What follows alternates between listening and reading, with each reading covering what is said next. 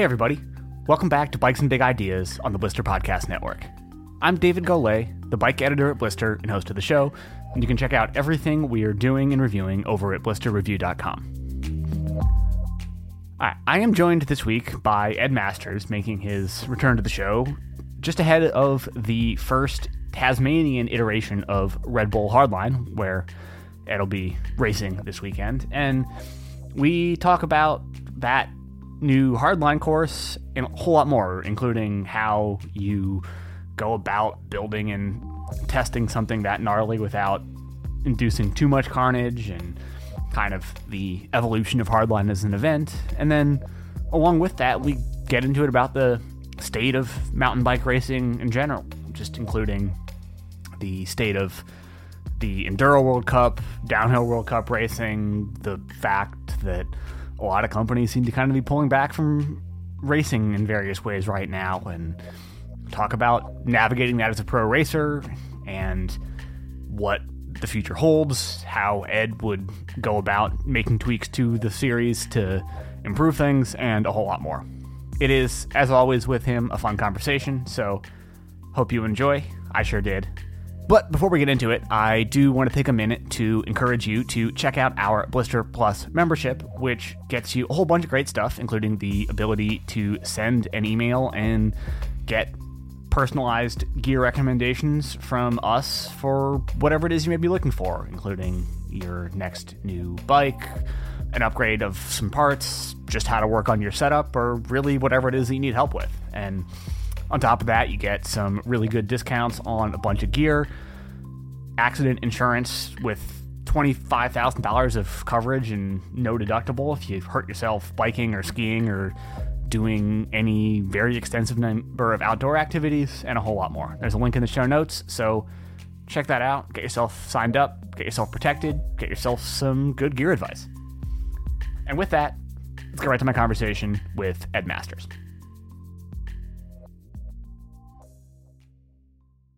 Well, Ed, good to sit down and chat for what's I guess kind of turning into a annual off-season little check in here. Um, been doing these for a bit now.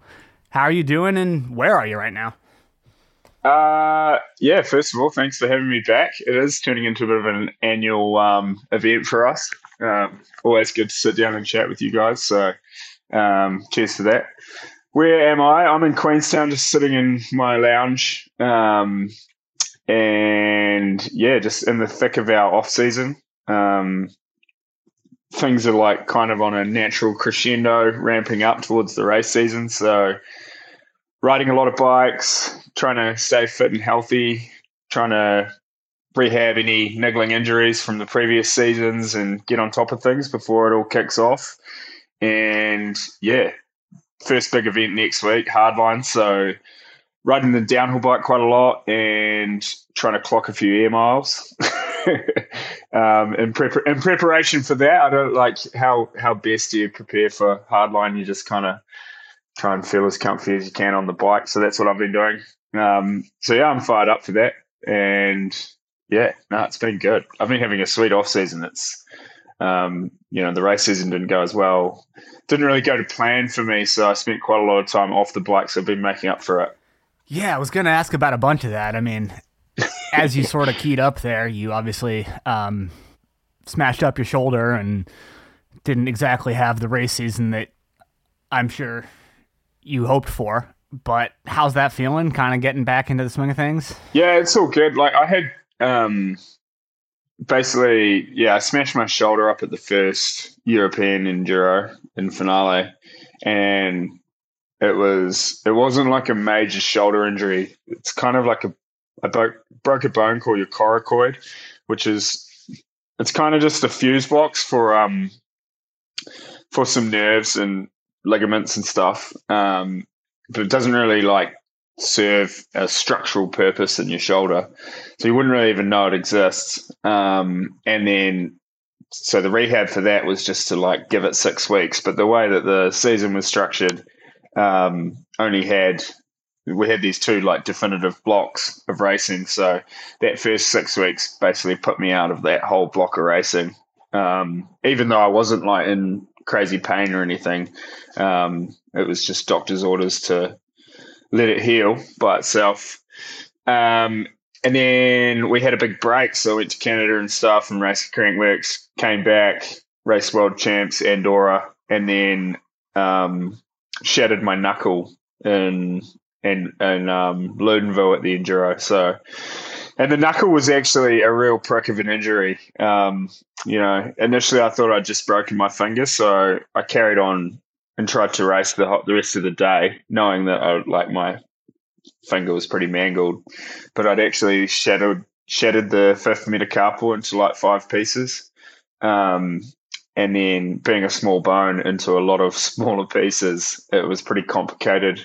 Um, complicated surgery to to fix it, and then yeah, it's just it just took a long time for it to come right, and I don't think it'll ever fully come right, but I've gone for the improvise, adapt, overcome approach to uh, this injury, and you just kind of get on with it. So don't totally have um, full strength in my little finger, but um, I guess that just makes the other ones stronger. So we're sweet. To, we're sweet to ride bikes.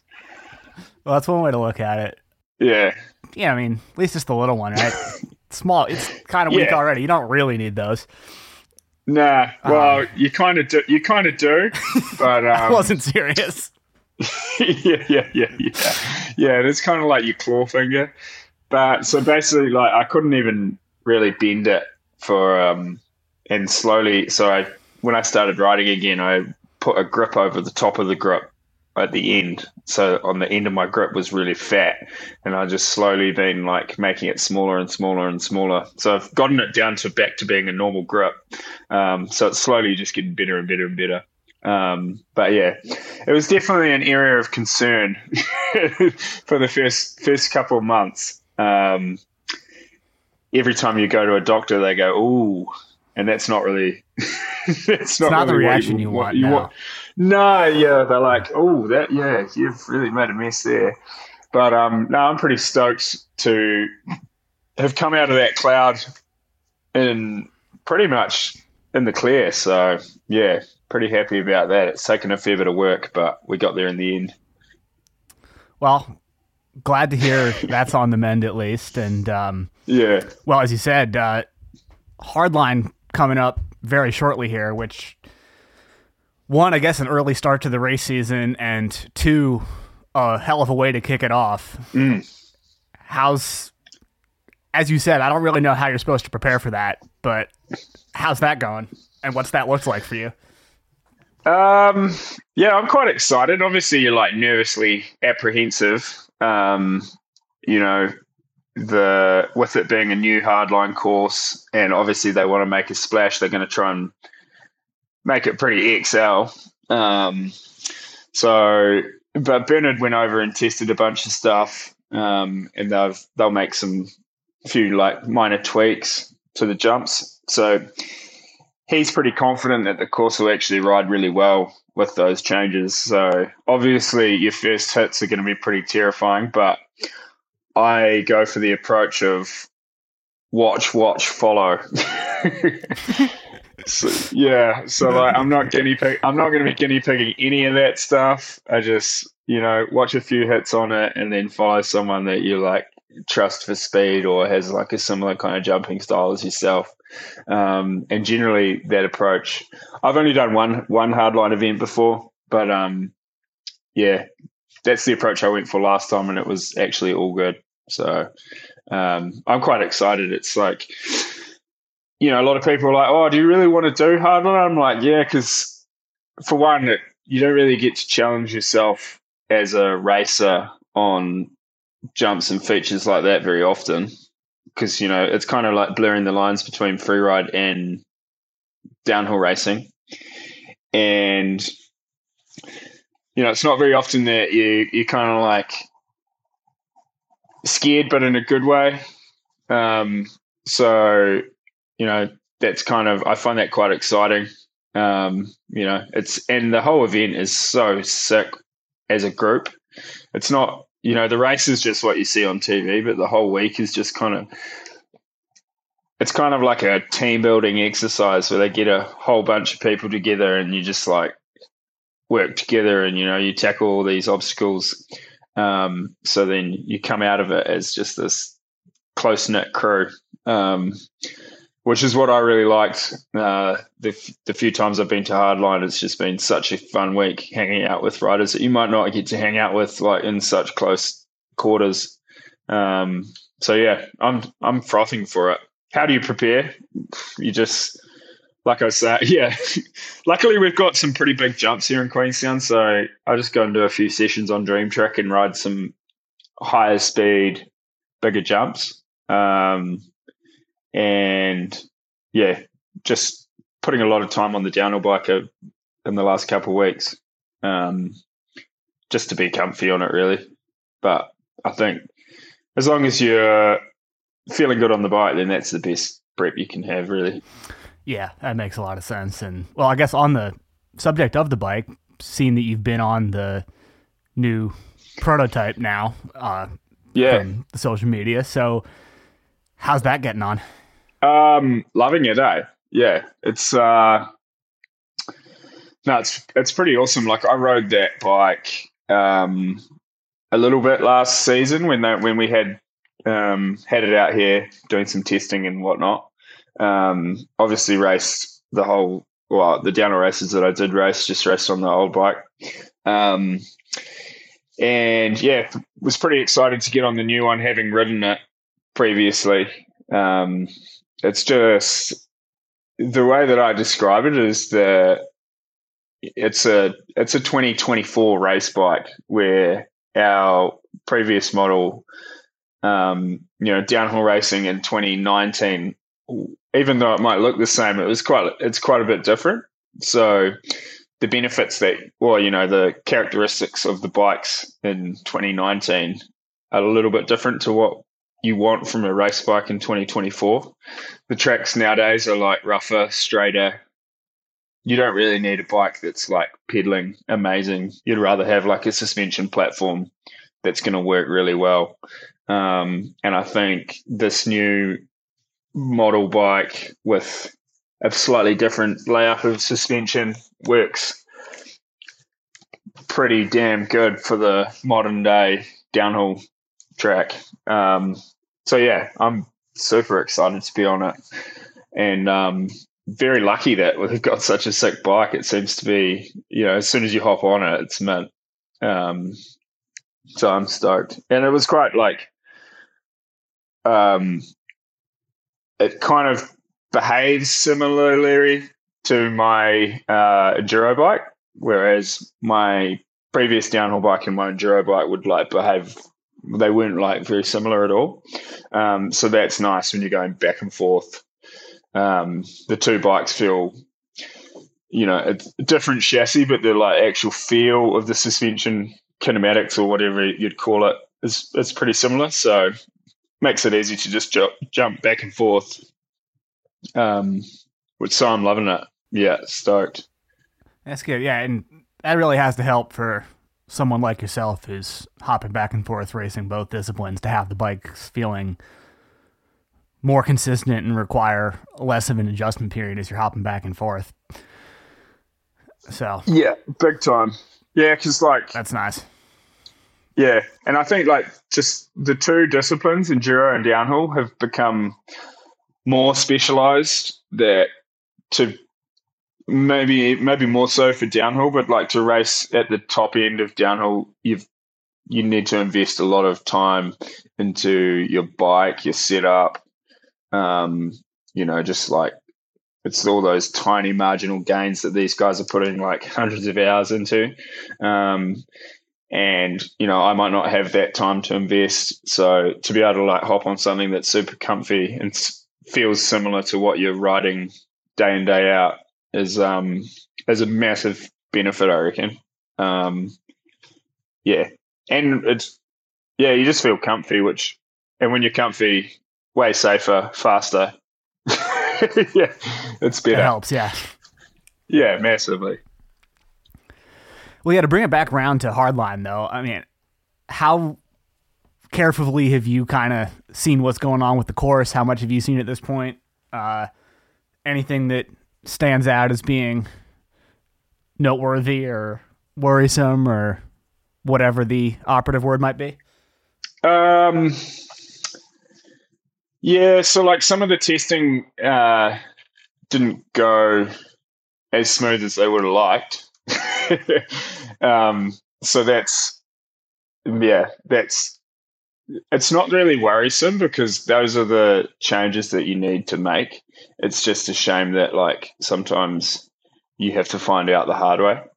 But that's that is the nature of like, you know, if you build a hundred foot jump and it needs to be ninety five, it's you know, that's kind of someone has to find out that it needs to be ninety five. Um, so yeah, so obviously, yeah, there's a few few teething issues with the course, but like that that kind of makes it a bit gives you a bit more confidence going in because we're not turn we're not turning up cold turkey on something that's never been hit.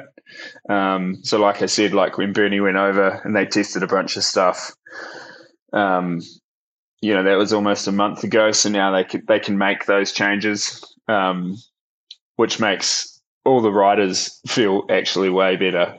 Um, but yeah, it's it's going to be pretty burly.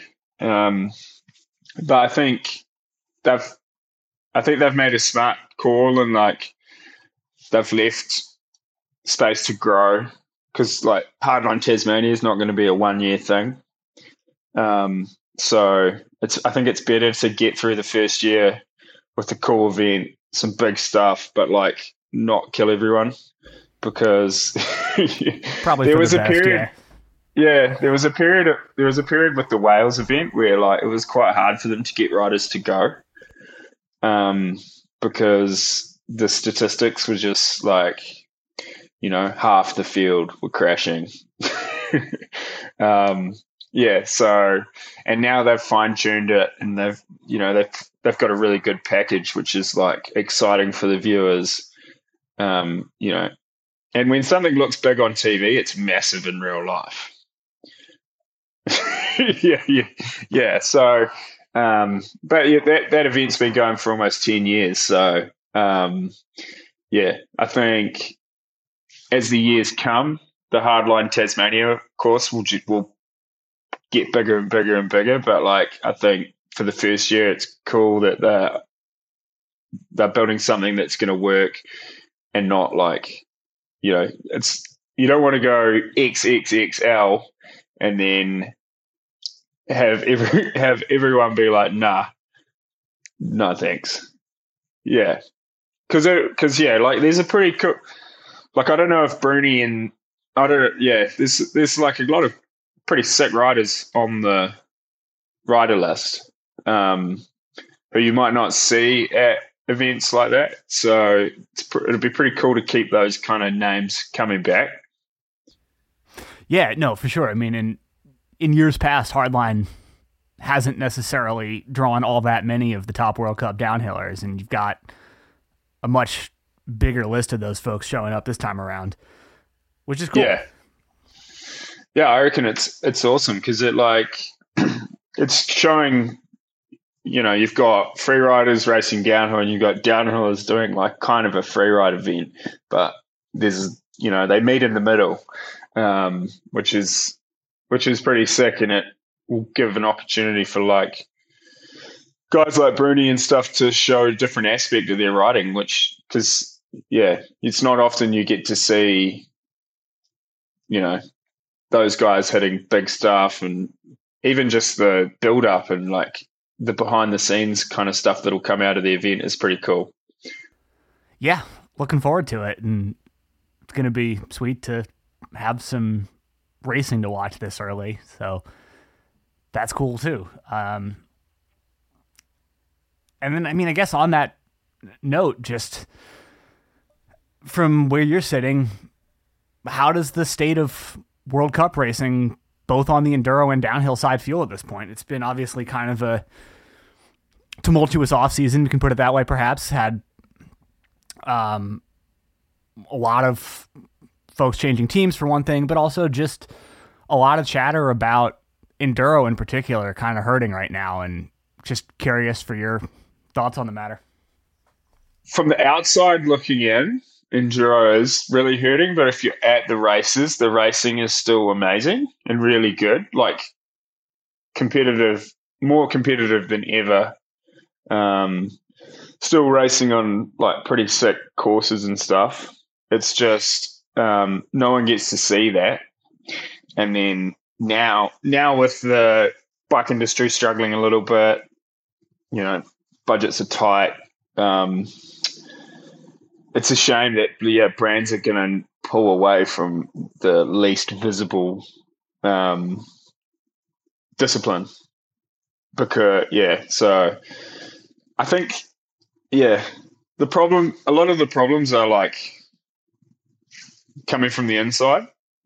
You know, if you can't, if no one, if no one's investing in showing the sport, then obviously that's going to have a flow on effect and that's where teams are going to pull out because they're going to be like, hey, we can have a World Cup downhill team which is on TV, or we can have an enduro team that you don't get to see anywhere. You can't even follow on Instagram, like, uh, which is a real, which is a real shame um, because they had the model so right pre-COVID with putting out amazing content um, going to quite like off the beaten track locations and like taking enduro racing worldwide.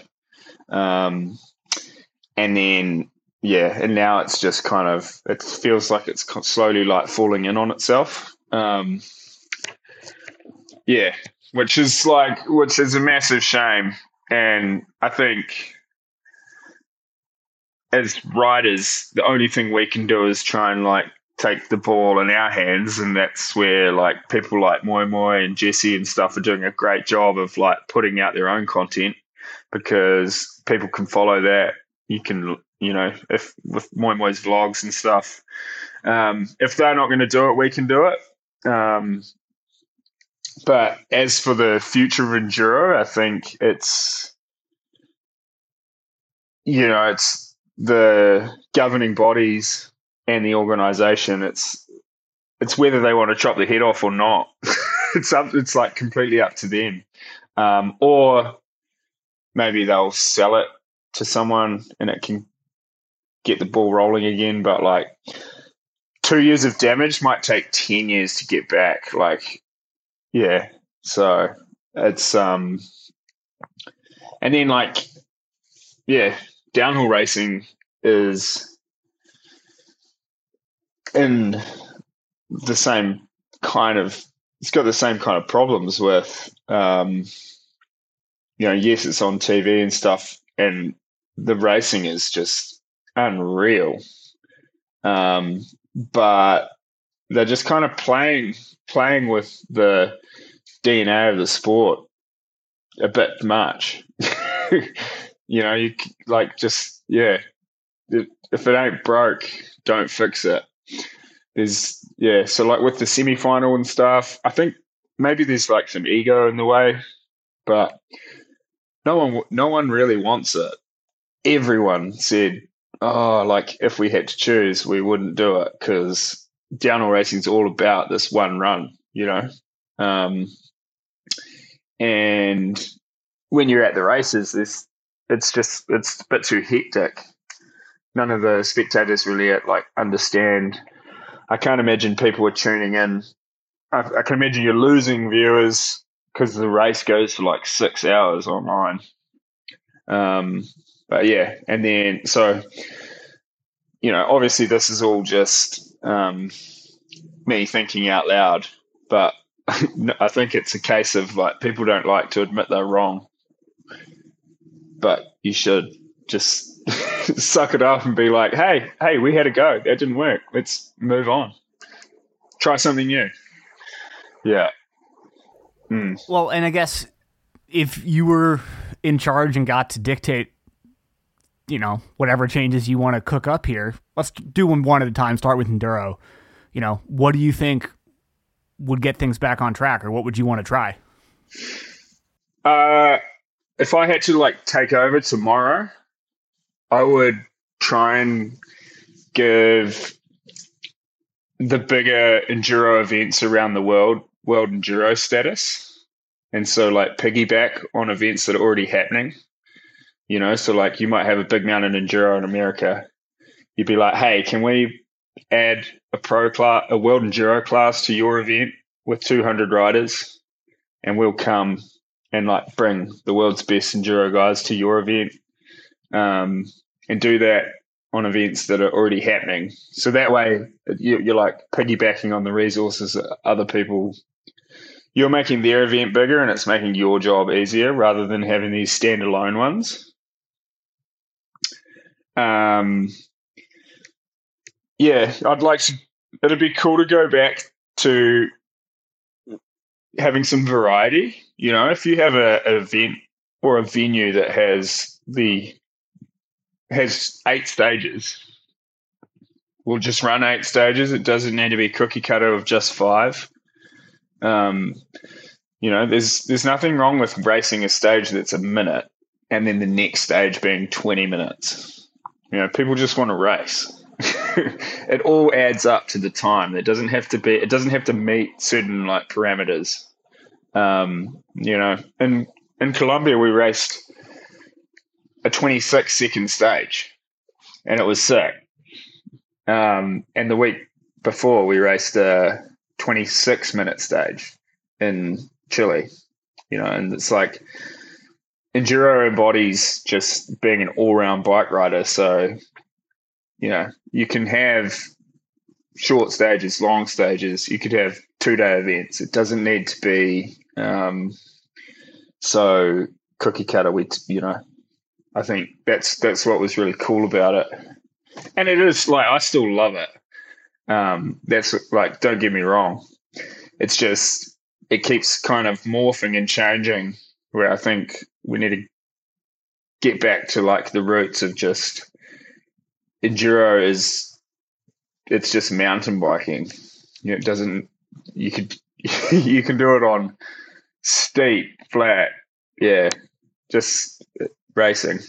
I was gonna say that when you got going about you know trying to piggyback on some of the bigger existing enduro events, the the first thing I had was like, well, does that seem easier than sort of piggybacking on top of the World Cup circuit? But what you followed that with makes a lot of sense. That trying to you know, cram enduros into the same, you know, race weekend, race week as cross country and downhill and everything else is going on, just sort of by necessity cramps the format a bit and doesn't let you have that flexibility that you talked about of do a two day race, do one that has eight stages, whatever the hell. And you're going to like the, you know, like we're going, we're race, racing downhill races um, at venues that aren't quite maybe not suitable for enduro. That's why. So like, if you want, if you want to add, make the series like a dream tour. Um, you go to the best. You know, in surfing, it used to be called the Dream Tour because they would take the all the stops on the WSL to the best um, waves around the world. And I think you could you could do that so easily with by piggybacking on the best events um, going to the biggest, the longest, the steepest. Um, yeah, but I mean, obviously, yeah, it's hard. It's hard. There's no like band aid solution.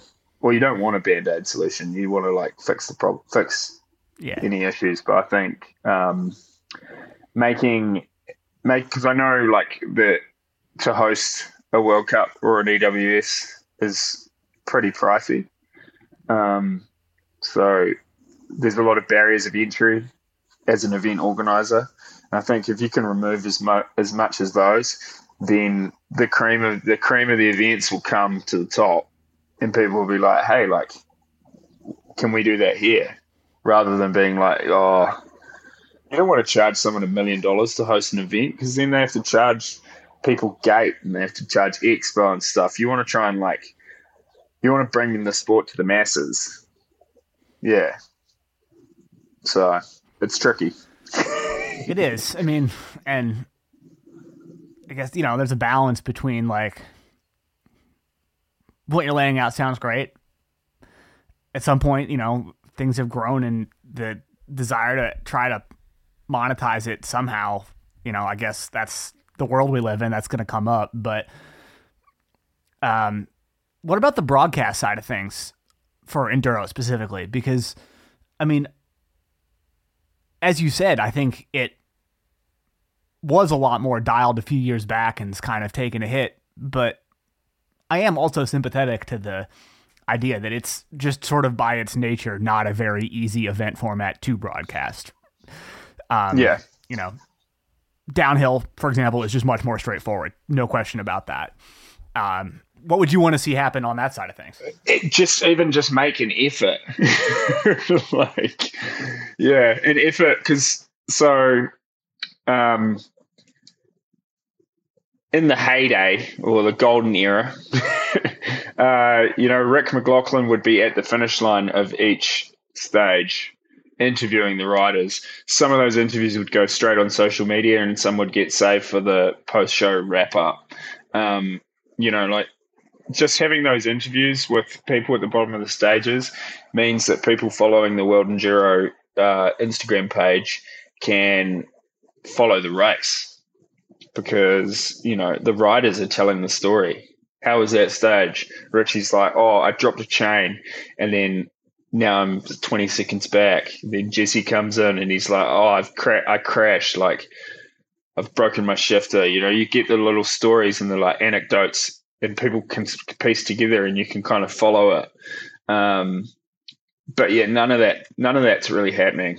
Um, yeah, it's pretty easy to get a camera on a raw section and just get, some, you know, I think the social media is a huge tool that you can use um, because it doesn't need to be like a polished product. It's just a phone. Um, and I don't think there's much of that going on at all. Um, and the stuff that is definitely use a bit of polishing. Um, just from what how it used to be. Um, but I mean, it all sounds very doom and gloom. yeah, but yeah, and that's where like yeah, people yeah like Jesse and Moi Moi and stuff are doing a pretty good job because people can follow them as fans of them as riders, but they can also like follow the race because if Moi Moi's vlogging it, then he's chatting to like the whole field, getting a feel of what's going on and stuff. So um, yeah, and I think yeah, it's almost like a bit of a call to arms. The more the more content the writers can produce, um, yeah, like writers can really take control of the narrative. Um, you just got to do it. yeah, that idea that you know you guys at some point kind of need to market it a bit yourselves, to keep things going here, makes some sense to me. And I mean I guess how doom and gloom do you think it really feels from your end? You know, is it how dire are things really? Nah, it's not like um, I don't. I don't think it's not doom and gloom. It's just um, yeah. It's. I think it's a bit of frustration. Um, yeah, you've you've you had this cool thing, which you know it the guys who are running who've sold to Discovery and are now Discovery, um, Enduro got them all the, the got them to the pie that they've got, and then they've just like cast it aside. But they did such an amazing job polishing the sport that is enduro racing, only to like just chuck it to the side. Um, yeah, so it just seems it just seems odd that you know you'd get like it goes here and then doof. Um, but yeah, it's I wouldn't say it's just a lot of yeah. There's a lot of rumors and stuff floating around. Um, yeah, because like people were saying maybe they'll replace enduro racing as you know it with e-bike racing, but like e-bike racing is, um, yeah, it hasn't really. It's still in the like. it's still it's still figuring out what it is. You know, like no one really knows. Um, and yeah, it's kind of. I don't know how much scrutineering or what you know how much engine checking, but there's some there'd be some loose things going on under the hoods of those bikes, I reckon. Um, because it's like you know, it's it's definitely an arms race. The with battery development, bike development, motors. Um, yeah, it's there's definitely a different aspect to it. Yeah. I admittedly have not followed it very closely, but yeah, the notion yeah. of having e-bike racing with significant uphill components where just the drive system is such a big determining factor in how fast you can actually go on that seems yeah. pretty pointless to me. Well you you basically don't win the enduro racing on the downs. You win on the two power stages. That's what um, i'm saying yeah. yeah and uh, if I, if I'm weighing 60 kilos and you're weighing 80 kilos, then you've got a crazy advantage on the power stage. Like, yeah. so, yeah, so it's it's it's not the it's not the most fair form of racing. Um yeah, so like I said, it's kind of figuring out what it is, but no one really quite knows yet, so we'll see. But um, there's it's not it is it isn't all doom and gloom because like mountain biking still racing or not still hugely popular.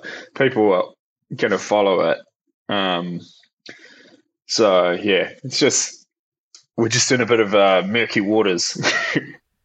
yeah, no, I think that's right. The question is not is mountain biking going to die, but just what form it's going to take going forward at the professional level and the, what, what that's going to look like. And that doesn't seem entirely clear. But and then, like you said, what would I change for downhill?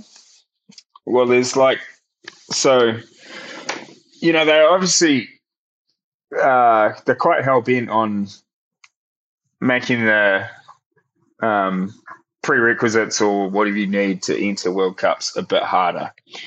And for one, I think that's all good as long as as long as you can get points and stuff in a relatively um, you know if everyone knows where you can get your 40 points how you can get them um, whatnot that's all good um, but you know if they were hypothetically, if they were to cut the like field down to thirty or whatnot, like thirties and finals. But I think if we if we just went back to like sixty people racing, but thirty are on the broadcast, it's like to the person who's tuning in in Norway or America, like what they see of the race is thirty. So that is the race on TV. But it doesn't really matter having those other thirty guys go before them. I think, yeah, it's just we're not F1.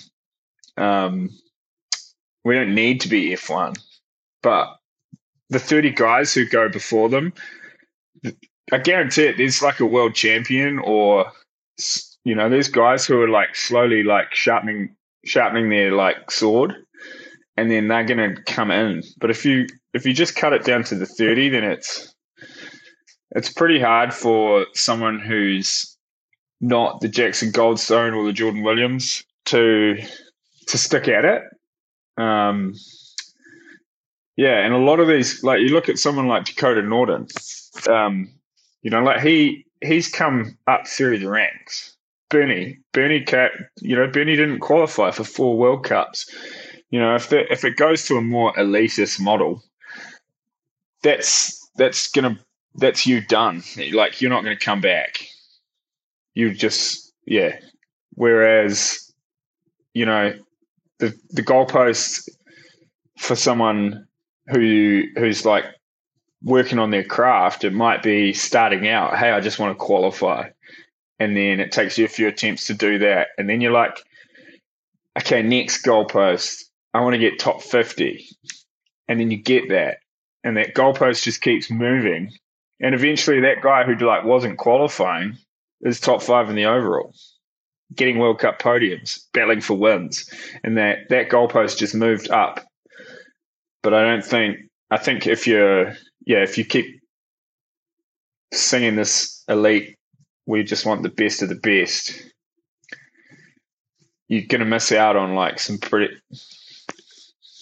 Yeah, the talent pool just gets smaller, and it's super hard to motivate young. You know, like we've got some crazy fast kids, and that like, and that's worldwide. But um, to keep them motivated to like you know, you can do this if they're not on a factory team or they're not like spotted. Because I think like a lot, a lot of young kids are like, oh, I need to be on a team. And I'm like, fuck, man, you can go buy a bike in race. And if you're the best, you'll win the race. Like, you don't need downhill's still a kind of sport where you don't like have to have the truck, the trainer, you can you can still roll up, and if you've got the if you're the best rider, you'll win. Like I guarantee, I guarantee it. Um, Jackson last year physically would not be the strongest, or the uh, you know, or the fittest. You know, he's still a kid. He's he's eating lollies, having fun. You know, he's actually still just like living like a 19 year old um, because he is 19. Obviously, he's got people who are like trying to steer him in the right direction, but like hanging out with him, he's still he's still 19 year old. Um, but he on the day is maybe the best rider on the course, and that's why he won two World Cups on two of the gnarliest tracks. One of them, both of them, super physical, but like when you're the best, when you're the best skills wise, then you don't need, you might not need to be the fittest or the strongest because the skills make the riding so much easier. Um, so yeah, you just, yeah, coming back to it, I think, yeah, definitely going down that route of like the F1 style, limited amount of teams, certain riders. Um, you you maybe not you're just kind of cutting cutting out the the little guys who go on to be big guys. No, I think that sounds definitely right. Mm, which we don't want. We're like I, I like every everyone should be able to not have a go, but like if you've got the talent, you should be able to go get your points and turn up. Yeah. And I mean, you know, maybe cutting the field back works if you've got the proper feeder series in place. You know, you have the the next several rungs below World Cups on the ladder that are kind of straightforward to work your way up through, but that doesn't really exist right now. And so, you know, it seems to me like just kind of cutting it off with the knees by doing that, perhaps. Mm. Yeah, yeah, it'd be interesting to see, like, where they go with it. Um, like I said, there's heaps of rumors. Um, so without going into like too much detail, we just have to kind of like see see how it goes. um, yeah, it's just I'd hate to this. Yeah, like you kind of always want the next generation to have the same opportunities that you did and like right now, it doesn't quite seem to be like that. Yeah, it seems like if you're a up and coming junior, then you know they're not they're they're, they're just kind of fixated on having to be on a team or having this stuff. But I think a lot of a lot of guys can still crack into it, you know, and when they're 23, 24, and then go Andy Kolb. You know, it took ages, slow burn. Um, and he was he was privateering and he was on bike shop teams, and then he went on to you know then he got some good results and went on to Atherton's on like just as kind of like a let's give this guy a shot, and now he's built up to winning races. There's there's so many there's so many examples of guys who have done that. Yeah, I mean, I guess the future development is one thing, but how does it feel from your end trying to make a living as a pro racer with so much uncertainty over what the future of the sport looks like hanging over you? That can't be easy either. nah, definitely like yeah. it's it's definitely tricky. Um lucky like we've got a pretty close knit team um, that at no point has felt like your head's on the chopping block yet, but you just with the you know with the bike industry kind of on a bit of a downturn. Yeah, there's a there's definitely um, looking looking into the future. You don't really know what the future holds.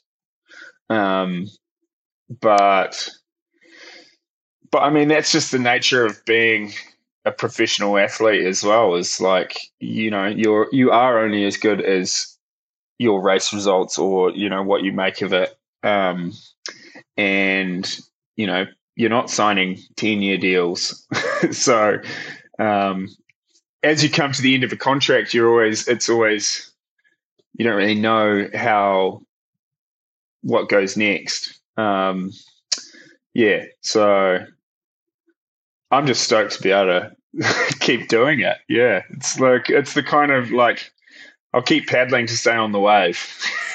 Put it that way.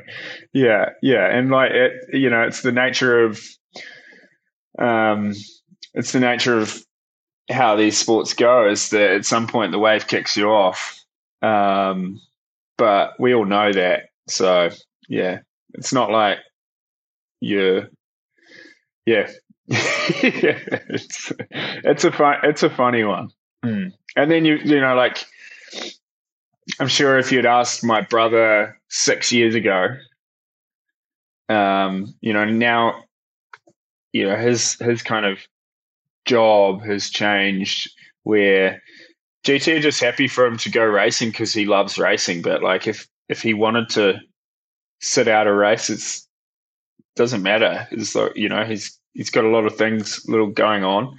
Um, but I, am sure if you if you said that to him six years ago, he like wouldn't believe you because you are six years ago. He was like, "Oh, my value to the to my my value in my job is being a fast racer."